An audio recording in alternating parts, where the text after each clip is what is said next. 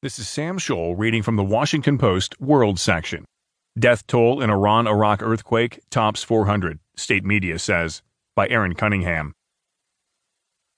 Beirut. The death toll in a powerful earthquake that jolted the Iran-Iraq border on Sunday night has risen to more than four hundred, according to Iranian state media reports, and was expected to climb further.